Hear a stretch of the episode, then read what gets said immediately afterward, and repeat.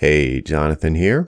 Before we get to the episode, I wanted to give you a little bit of housekeeping. Rochelle and I weren't able to record last week, so rather than leave you with nothing to listen to or a repeat from the Business of Authority archive, I decided to find something from Ditching Hourly that you might not have heard before. So today I'm going to share a deep cut from Ditching Hourly. It's a conversation between David C. Baker and myself about the five benefits of specializing. I think if you're a longtime fan of the Business of Authority, you will enjoy this conversation, and hopefully you haven't heard it already. All right, on to my interview with David C. Baker. Hello and welcome to Ditching Hourly. I'm Jonathan Stark. Today I am joined by repeat offender, the expert's expert, David C. Baker. David, welcome back to the show. Thank you. Like how many times you have to show up before you get a gold jacket? Yeah, Blair's one ahead of you. I think Blair's got three under his belt, so wow, you must have been really scraping the barrel to have him on that many times. That's sad. Savage. Um, cool. Okay, so uh, we were corresponding over email before this uh, before this interview about an article that you published recently that I j- just was so great. I was like, we need to talk about that. Um, it, the overall article is about positioning, and that is a huge subject of conversation on this show and elsewhere, and other things that I do. Uh, critically important, criti- critically important. Uh, but the angle that you that you had in the article, I just loved, which was the the five things that happen right after you narrow your focus, and there's it's just so great. Uh, and I, I wanted to bring it on, have you share it with the audience, and maybe have a little discussion around drill into some of those points. That sounds good. I uh, this one came to me really quickly when I was writing it, and sometimes like the ones that take me hours and hours don't resonate quite as much. But then this was just lying in bed one night thinking, "Oh my goodness!" You're kind of thinking back over the calls you've had with clients that day, and you start to see them voicing the same sort of concerns about a possible positioning decision, and then yeah. you realize, "Oh, a lot of people think this. I should just I should think about it in a new way." So it was a fun article to write. Great. Yeah. Sometimes the good ones just boom, f- fall out of your head fully formed. Um, yes. And, and one of the benefits of narrowing your focus is recognizing patterns like that. Yeah, somebody said that one time. Absolutely. yeah, so let's jump right in. Uh, the the first, uh, well, do, do we need to do a, a, tiny preamble on why would why would you even do positioning in the first place? Maybe mm, a little bit. Maybe a little. Probably. Bit for somebody that's never listened to your podcast before, then it's hard to imagine anybody that listens to it regularly would need that. But to me, I mean, I'll so I'll just give you 60 seconds here and just a broad sweep overview. Back in the late 80s and early 90s, your the moat that protected you from the competition was largely geographic. And so you just had to be better than the options around you. And then when the internet really changed the world, all of a sudden it was exciting until we realized something else. But at first it was exciting because now, goodness, we can work anywhere in the world. And the flip side of that was, oh my goodness, everybody can work here. I no longer have a geographic moat. Mm-hmm. And so that was the first thing is that I'm going to need to be specialized because why in the world would somebody work with me because I no longer have the advantage of geography. Mm-hmm. But the other was that the world around us got so complicated and there's just no way to be an expert in that many things. And so it was sort of a survival strategy and there's lots more to talk about it, but fundamentally, sort of philosophically, that's the whole point is that you've got to go really deep and narrow there's some dangers in doing that, but you've got to do that, or you just don't have. You, you just can't have much impact. You can't make much money. You can't see the patterns. It just goes on and on. Mm-hmm. Yes, agreed.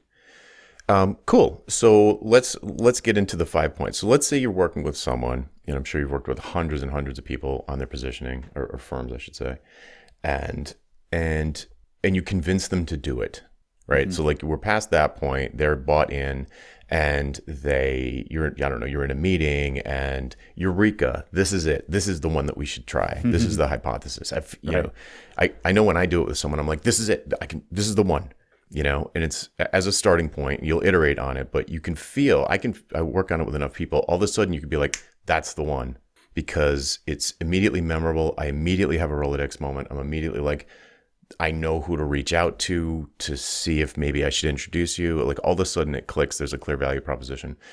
So great. And I've seen the same thing that you have seen that you wrote in the article is that you do it and it's like okay put this on your linkedin put this on your uh, as the headline on your website or you know wherever they're going to put it email signature and they start to you know the next day it's not mm-hmm. up. It's not in the email signature. They get cold feet. they run it by someone. It's, someone right. talks them out of it. So what what happens right after you've come up with what seems like a really good starting point for a positioning statement, and then they chicken out?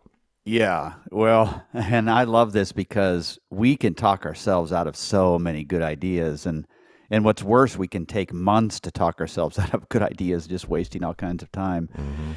I uh, yeah. So the the first thing that happens is is really not much. you're you're not you're not all that smarter the next day, and I think people. I'm not sure why they think they should be, but it just dawns on them the next day. Okay, now they're claiming something, and and they're not all that smarter. But in relation to that, one thing changes that just just revolutionizes your consulting practice or your advisory practice. And that's that the rate of learning accelerates because now what you are seeing, especially not not immediately, but pretty close to that decision, you're starting to see one firm after another that shares more characteristics. They could be vertical or horizontal characteristics or anything like that, but they are they share there's more opportunity to see the patterns because i'm going to say okay i'm only going to work with tattoo shops from now on even though i've worked with all kinds of other like okay it's not like your observational powers are better the next day. It's just that you're working with one after another after another and the rate of learning is so much more accelerated. I i live on 61 acres in tennessee and i think of it sort of like this um, and I'm always getting people asking if they can hunt on our property. And we kind of say no because you know people with guns we don't know doesn't seem like a good combination. but they're and but when they ask to hunt, they don't say, "Can I hunt on your property?" They say, "Can I hunt wild turkey or deer or whatever it is specifically, or coyote or fox?" Those are the big ones that they hunt, mm. and they so they're hunting something very specific and because they've done this for a while they know what gear they know what time of day they know where to where to park themselves to wait for mm-hmm. something to appear and their rate of learning once they decided to choose something very specific was just accelerated that's what changes 1st mm-hmm. yeah totally agree yeah, so it's not like you're going to have. I mean, uh, to be honest, I have seen overnight positioning successes where someone changes their positioning and they just like mm. immediately start getting leads. People just like, here's my phone number. We need to talk right now. Like right. when you're when you're really you're like, okay, yep, that that one's going to work. Um, but you're right. You know, you you you're not instantly smarter, um, but the and of course, everyone. I suppose it's obvious that that if you spend more time focusing down, you're going to notice more things. And that is going to dramatically set you apart from your competition because right. the, you know it pretty quickly if you stick with it it'll happen pretty quickly because you can find out where all the watering holes are find out what their specific language is you can start using specific language like if your target market is doctors you won't say clients you'll say patients or whatever the case may be right. you can start using their lingo and jargon in your uh, in your marketing materials and it'll automatically set you apart from any other generalist. So you just start pulling ahead of the pack very quickly. And that's also when your conversations from that point forward will elicit a comment that sounds something like this. There'll be a pause and they'll say, Dang, it's like you know me. Like you've got a camera in my office. And obviously you don't, but but that's how well you can see when I'm talking with somebody on the phone, if I'm feeling particularly on that day, I'll often say, Can I take a guess at what your revenue is? And mm-hmm. I'll get it pretty close. Mm-hmm. And that's when there's this weird pause. It's like, How did you know that? mm-hmm. yeah. yeah. Yeah. You can start doing something I think is an extremely black belt move with your with your prospective clients, which is a, uh, something Oren Klaff calls a cold read where mm. they don't even tell you like normally i would most people they need to have like the why conversation and uncover what the desired outcome is and that you know the client's asking for motrin but what are they really trying to solve is it a is it headache or lower back pain like what are you really trying to solve Uh, but when you focus way, way down on an industry, you can tell them what their problems are, like seven times out of ten, Right, before they even open their mouths. Yeah. Yeah. So cool. All right. Well, um, that it's very related to this next, this number two, this number new, uh, number two point. Your imposter syndrome is a false flag. So let's talk about what imposter syndrome is a little bit, because I know you've written some uh, some really good stuff on that, and then why it's uh, why it's the resistance, why it's a phony objection.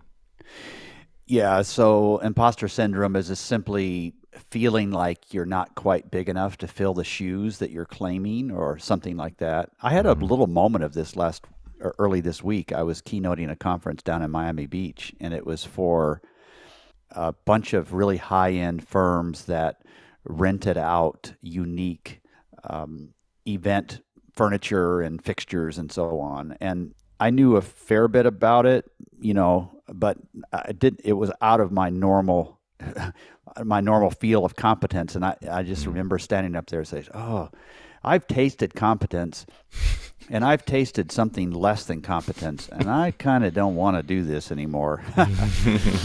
yeah, so that's that's what it is, and this one just makes me smile because once you mention this to somebody then they grin and say, Yep, you caught me. And so, what we're talking about here is after the positioning decision, you are making some unique claims around expertise that you haven't made before. And mm-hmm. all of a sudden, you feel insecure or unable to fulfill those promises. Mm-hmm. And and you feel like you're cheating your clients or something. And what what just makes me laugh is and this is what I tell them. It's like, well, yesterday, before you made a decision to specialize or focus, you would have gladly taken this work and you would have never thought twice about whether you were delivering value or not. and it's like, and now you're concerned? Isn't that funny? yeah. Yeah. It's like naming it's like naming it somehow or making making it's not even naming it because it, it's more like just making a claim, yeah. right? and what I wish is that that would have occurred to them earlier because when people come to me, I've worked with 900 some firms and then lots of others in seminars, like kind of casually, and and so it's about 50 a year. And when those firms come to me and want to adjust their positioning, never once has somebody come to me and said, I want to be more effective for my clients. never once. It's almost always, I I really want to control the lead generation process for my Yeah. firm, and I have no idea how to build a marketing plan on my positioning. And it's like, well, I don't either. So let's fix it. Yeah. I want to actually illustrate this with some tangibles just to make Yeah. sure that this lands. So imagine that you're a business coach and a CPA comes to you and says, Hey, I'd love to get some business coaching. And you'd say, Sure, let's do it. And so what David here is saying is that saying on your website, I'm a business coach for CPAs now suddenly makes them nervous. And if a CPA came to them, they'd be like, feeling imposter syndrome because like how could i possibly do a good job but you would have taken the cpa yesterday right. it's crazy, isn't it? It's Like just I'll, so I'll work fun. with anyone, but I won't pick one because then that will make me nervous. Right. And the truth is that today you aren't any more qualified to work with a CPA than you were yesterday. But within a week, I'll bet you're more qualified. And within a couple years, you will just completely own that space. So it's just funny to point it out to people. Nobody's ever been offended when I laugh at them, but they kind of like smile and say, Yeah, I guess you're right. So I wonder if that just just to explore this just for a second. I wonder if that if they're naming the thing that they're feeling, they're sort of naming it wrong. You know, like what hmm. what because I've seen the exact same thing. It's it's observable. It's an observable phenomenon. So what is it? Have you do you have any idea what what it is?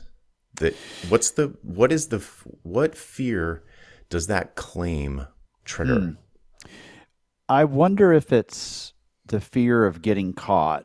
Uh, So, in other words, if they're not specialized in coaching CPAs, then during a conversation in a client relationship, something might come up and you could say, Oh, that's interesting. Like I didn't realize that. Or, you know, ah, that's different from an architect I just worked with. Oh, they've got wiggle room. Really, yeah, exactly, exactly. I wonder. I don't know for sure, but I wonder if that's part of it.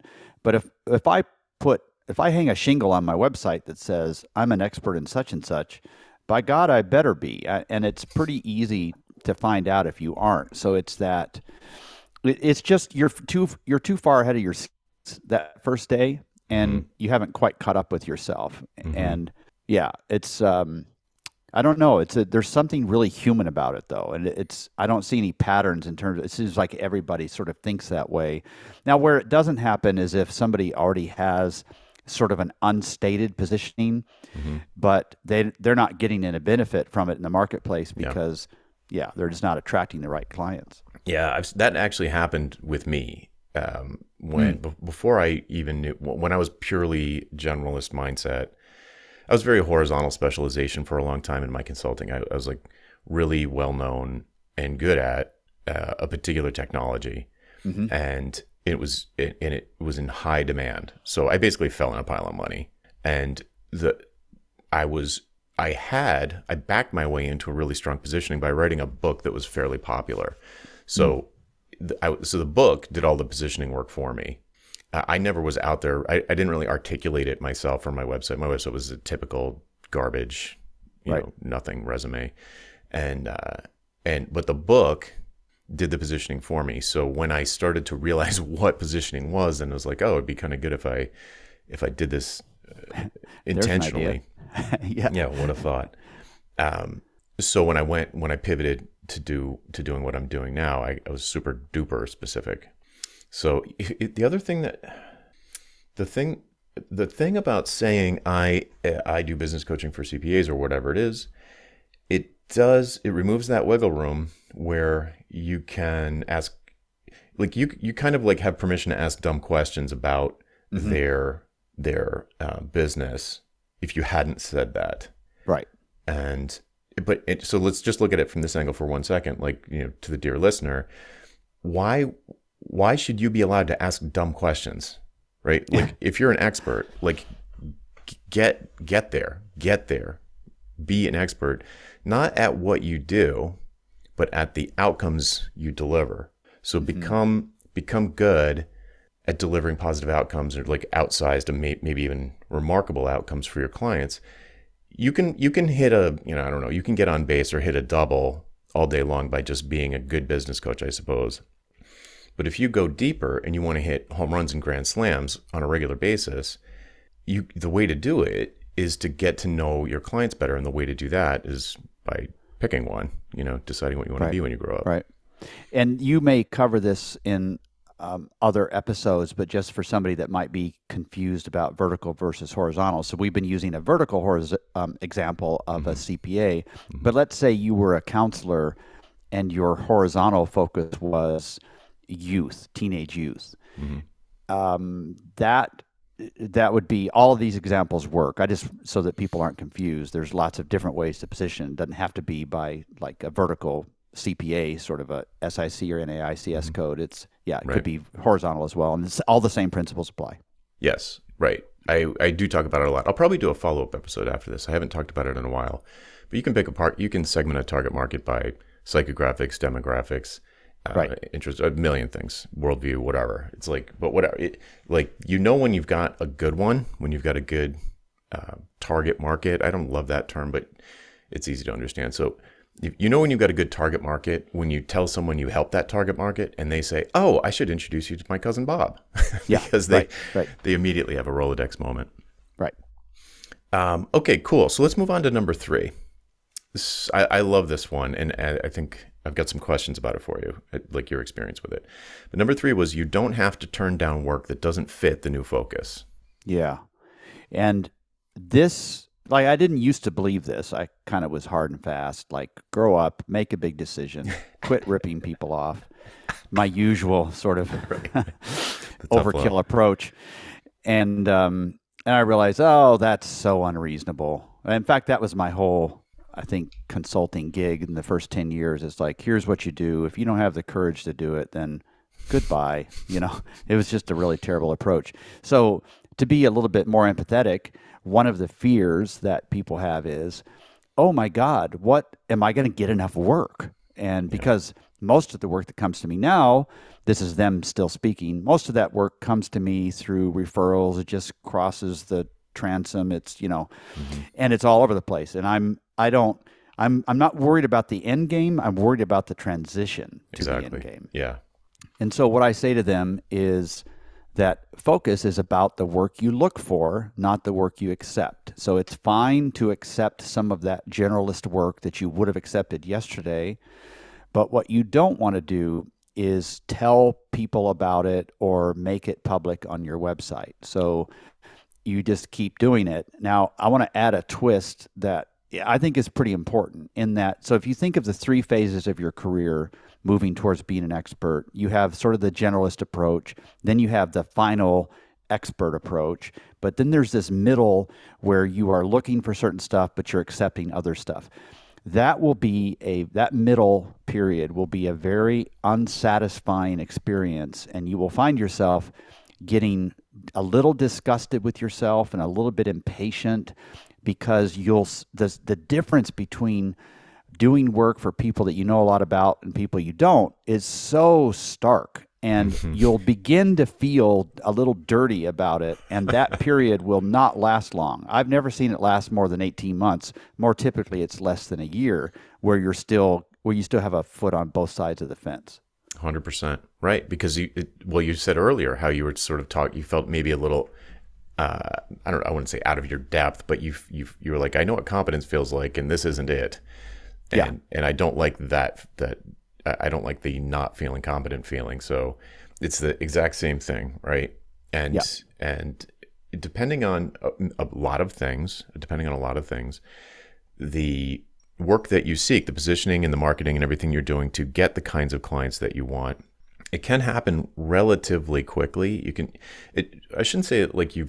You you definitely don't complete the trans the the transformation or the transition super fast, but you can pretty quickly. Like I, I've worked with people who are uh, uh, like in my coaching program who are really good at executing on the advice that we that we that I give them and the the homework that we put together and um, and when they're real directed and they don't uh, they don't um, uh, sort of fishtail around too much. Mm-hmm, mm-hmm. You, you can have demonstrable traffic with your new, I should say, uh, demonstrable traction with your new positioning in four months. You can mm-hmm. see immediately that that right. like it, it's not doesn't happen every time. It probably doesn't even happen most of the time, but it is not uncommon for it to happen. So that you can say, "Oh, I'm getting a lot of. I'm, i see that I'm getting traction here. I'm getting uh, inbound for the first time ever, like non non referral inbound requests. I'm getting people reaching out to me on LinkedIn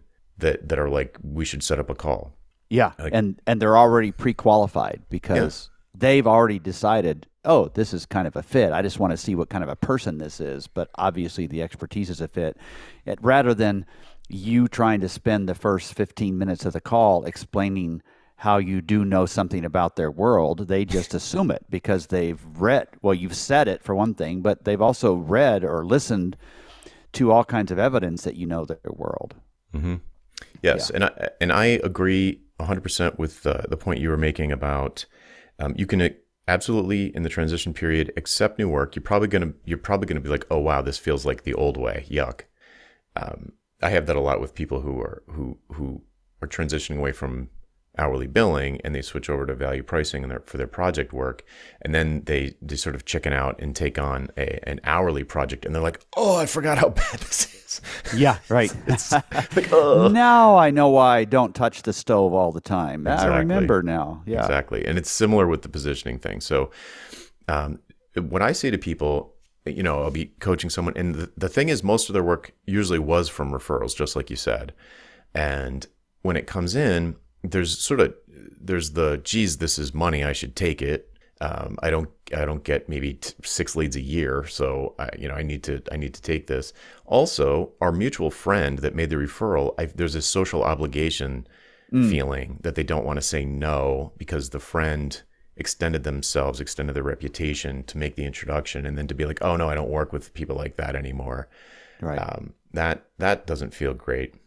But it also, but uh, the way to salvage that in my mind is to be really honest about the fit, and then if you can, refer them to somebody that's a great fit, and then would be a that good kind of rescues the the social connection part of it.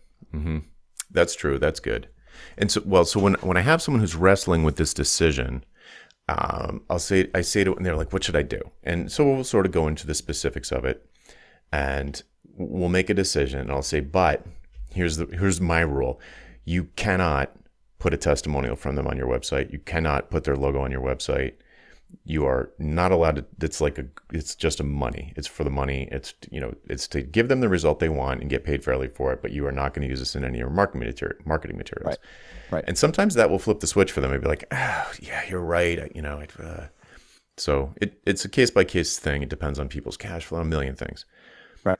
But uh, yeah, cool. So, but it, I do love explicitly sort uh, differentiating between the work that you seek and the work that you'll accept. They're not necessarily the the, uh, the same thing. Cool. All right. Number four. You immediately begin the process of narrowing it even further. Say more. Yeah. Yeah. Here I have to reluctantly refer to my podcast partner because, dang it, he's the one that came up with the phrase. Oh, you mean our most successful guest on Ditching Hourly? yeah. So I'm talking about Blair Enns. We were recording an episode for our podcast, and it, and we were talking about this, and he said he he kind of rephrased what I s- was stumbling around to say, and he said, "Yeah, what you're not looking for the perfect positioning, you're looking for a perfectible positioning." Mm-hmm. and which is absolutely true. It's like a light went on in my head.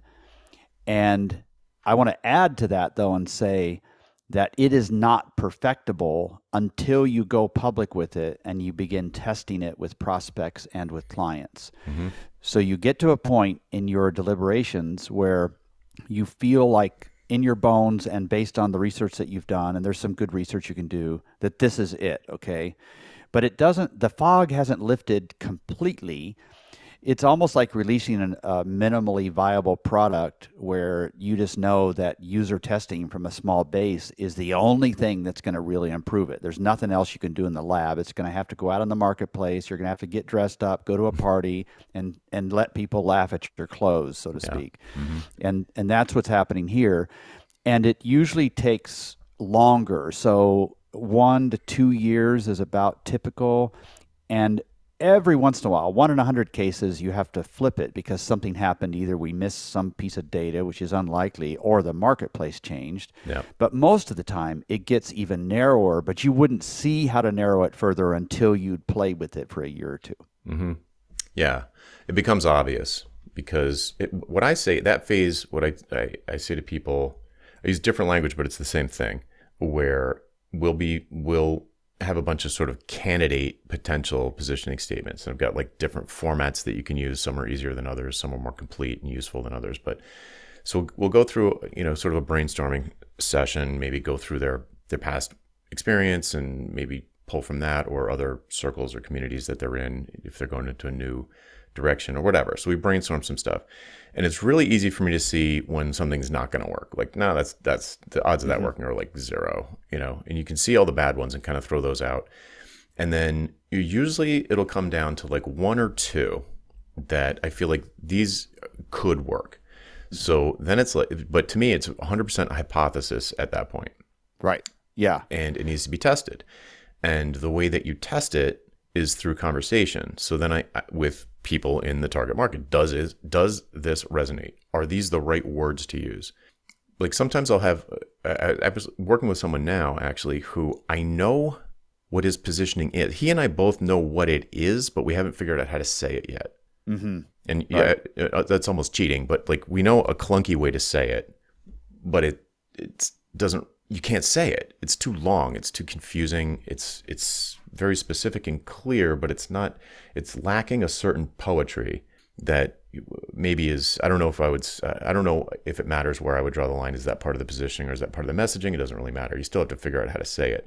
Right. And uh, but if it you know, and if someone said to me, or if this person, you know, it's like, well, I'm going to try it this way and that way and the other way, and we don't know if this, you know, when I say product to this market, do they think coffee cup or are they thinking like SaaS, Oh, know, right. Right. stuff like that?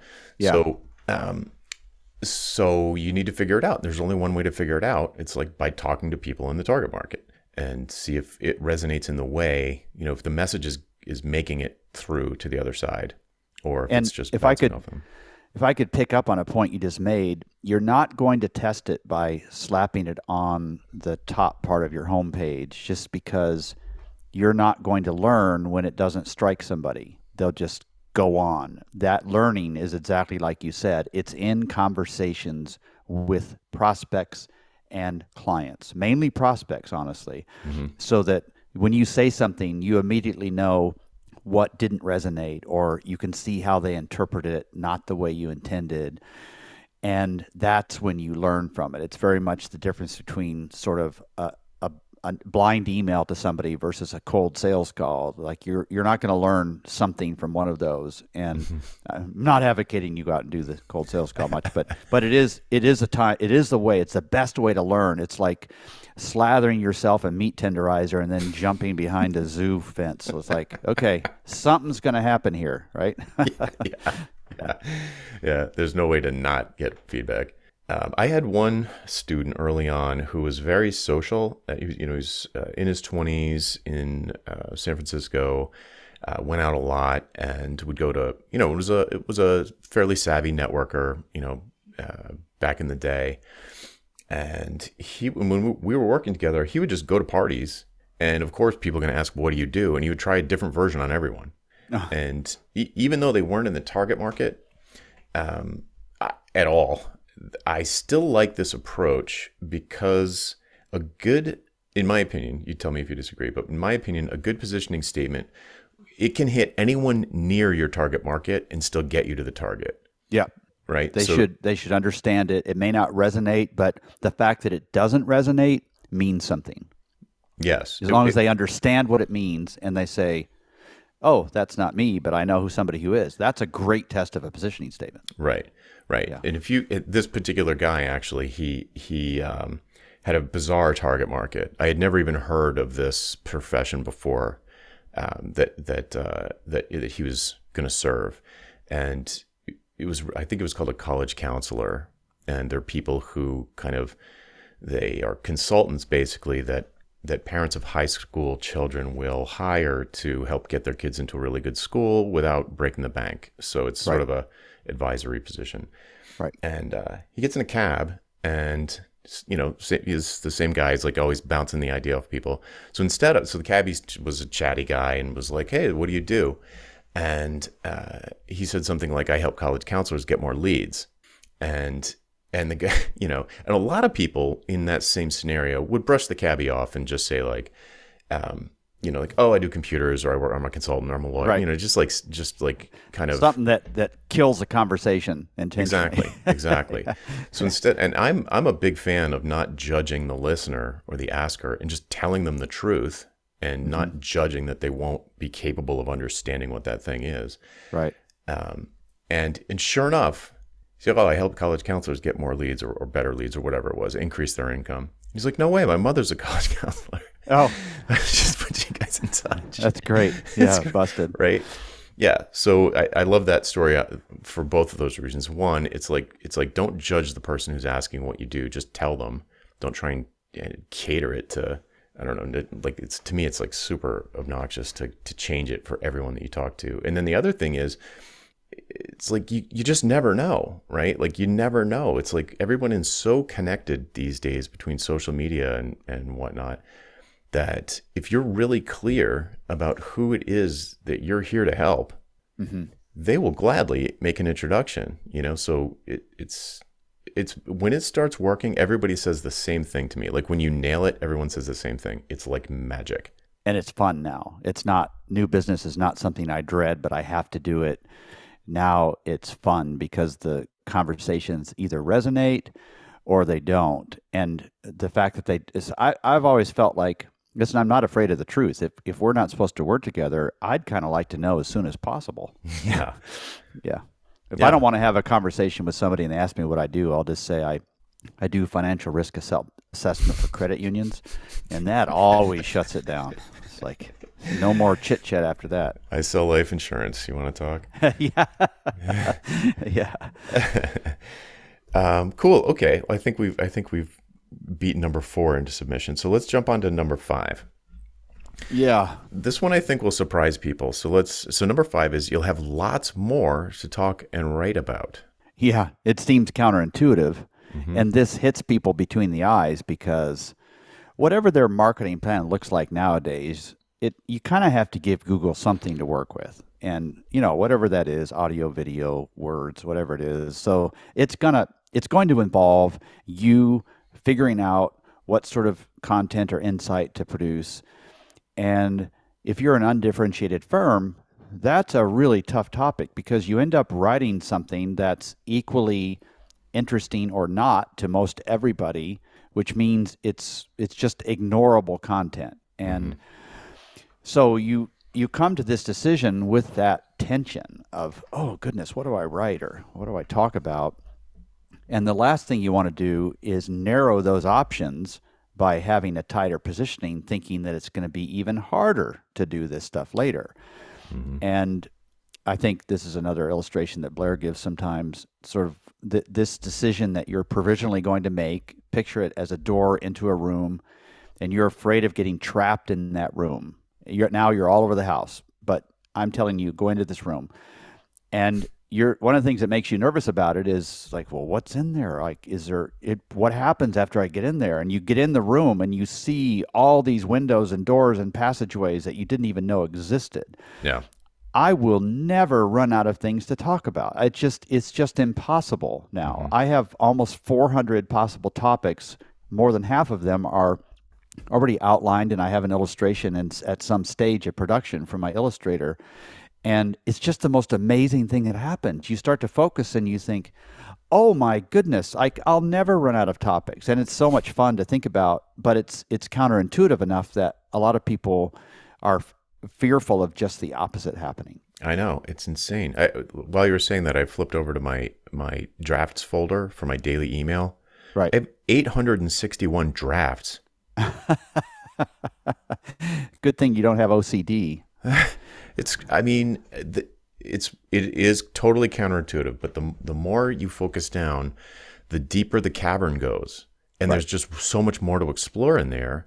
And if we're talking about differentiation, differentiation, it's going to set you apart from the shallow garbage that you know people have at this point have AIs generating for their blogs, so that Google's AIs can read their blog and then maybe some human comes along and searches for it. But it's like you you read some of these sort of generalist blogs, and it feels like robots writing for robots.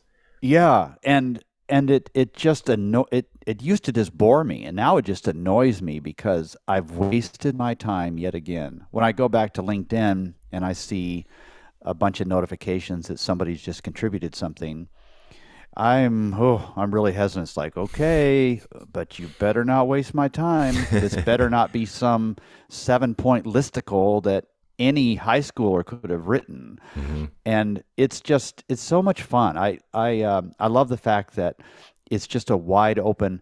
If I decide that I wanted to mine gold in my mm-hmm. spare time, I'm not going to go out and ju- with a shovel and just start digging. I think I'll start in the backyard and then I'll go to the front yard. Then I'll go to the neighbors after dark. And like, no, you figure out where the gold is and then you dig very, very narrowly and specifically with the right tools. And that's where you're going to have the most luck.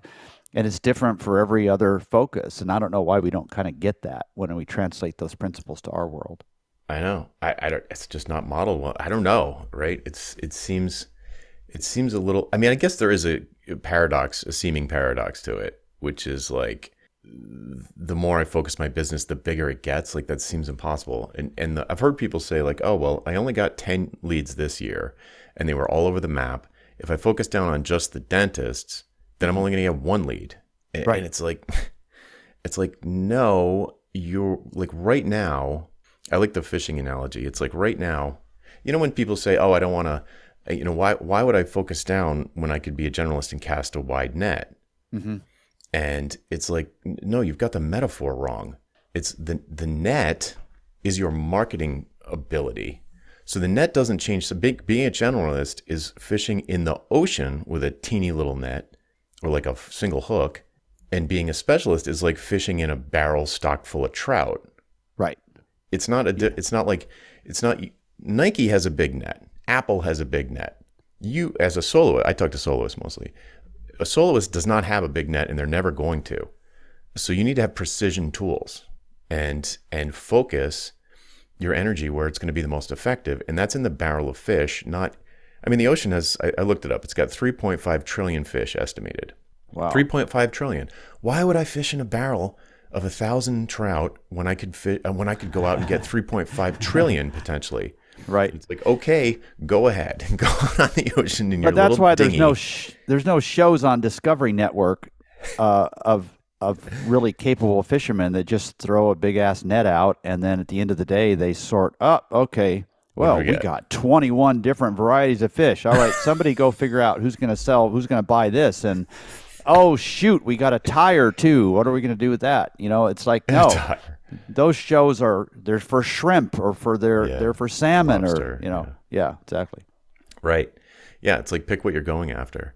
But there's Um, there's something about this that I think. Sorry to interrupt you. Um, just around the whole entrepreneurial spirit, and this this one just perplexes me. Even though not so much that I don't understand it because I see it in myself a little bit. But the the best entrepreneurs are risk takers, and they have can do attitudes, and they're disciplined enough, and they're smart enough. They don't have to be brilliant, but they need to be above a certain level and and if they were starting out at the very beginning and they wrote out a list of things they could probably be successful at there'd probably be 20 things on that list Right. and now they're just choosing one and and yet still they have this scarcity mindset that oh my god if i run out of opportunity what's going to happen to me? And it's like the entrepreneurs i know not a single one of them's going to starve. They're going to figure something out. That's not a really valid risk. It's not a valid argument about specialization running out of opportunity and or running out of things to talk about either. It's the same thing just the other Yeah, side of the thing. coin. Right. yeah.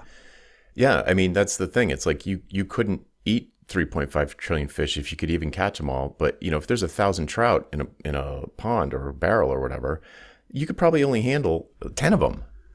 Right? Right. There's like way more opportunity than I think. I think part of the part of the um, the disconnect where the scarcity mindset comes from is because I think the human brain is just really bad at large numbers.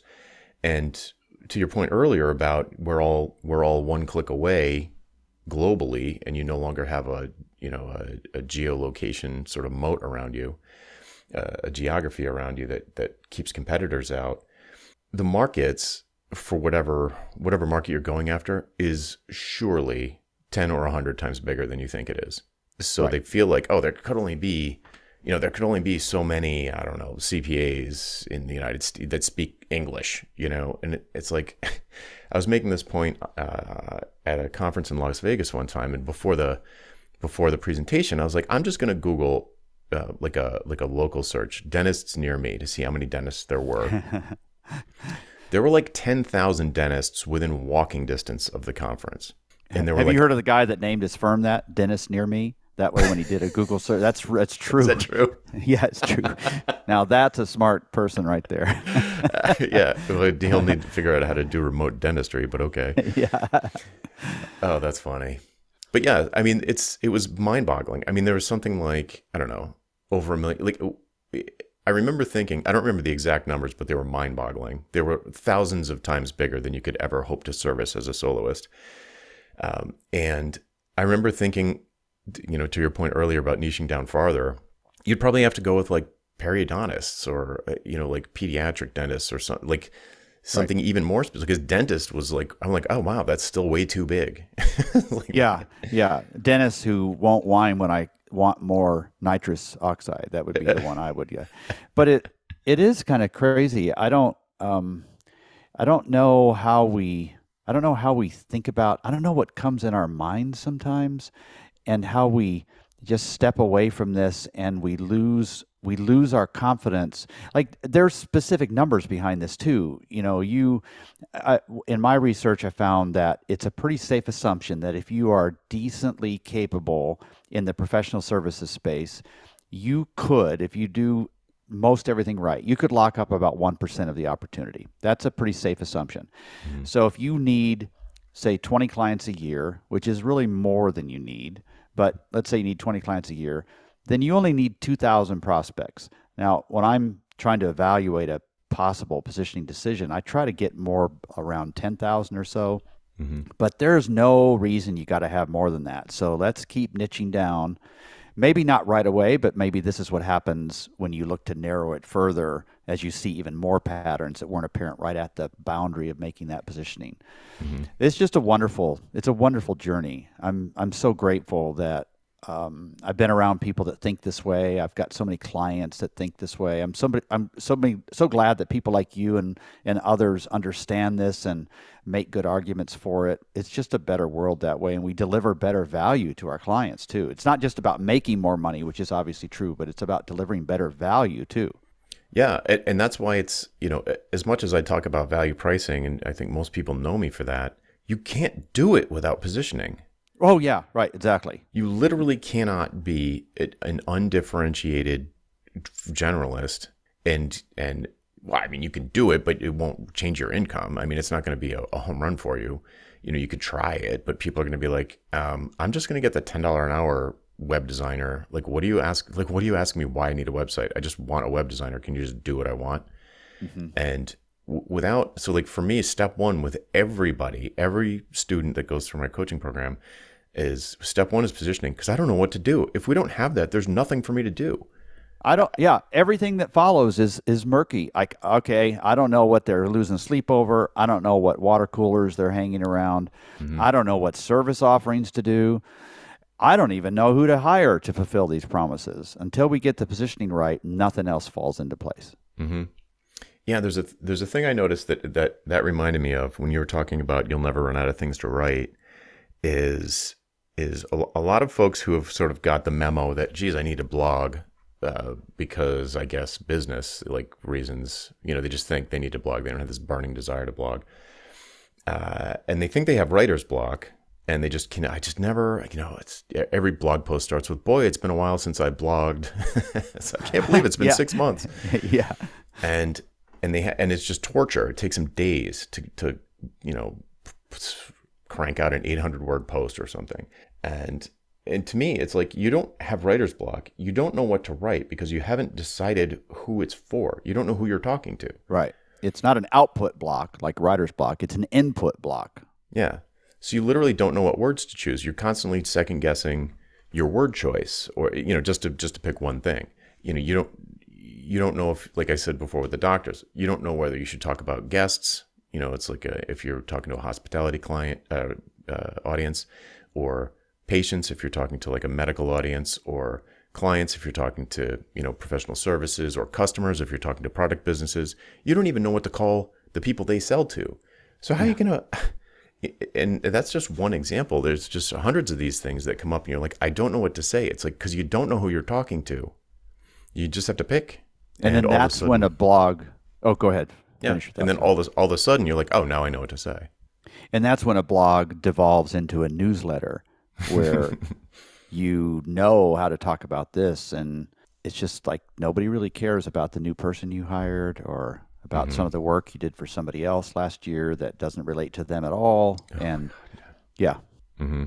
right and it's like you know and and there more and more i see more and more people talking about this it could be confirmation bias because i'm aware of it now and I, I sort of swim in these circles but i do see more people talking about the benefits of niching down and uh, in you know th- this particular I love this particular article that you wrote because it focuses right on that point after you've already figured it out. Like we could talk for days about how to do it, how to convince yourself to do it, why it's good, and all those things. And some of that's come up here.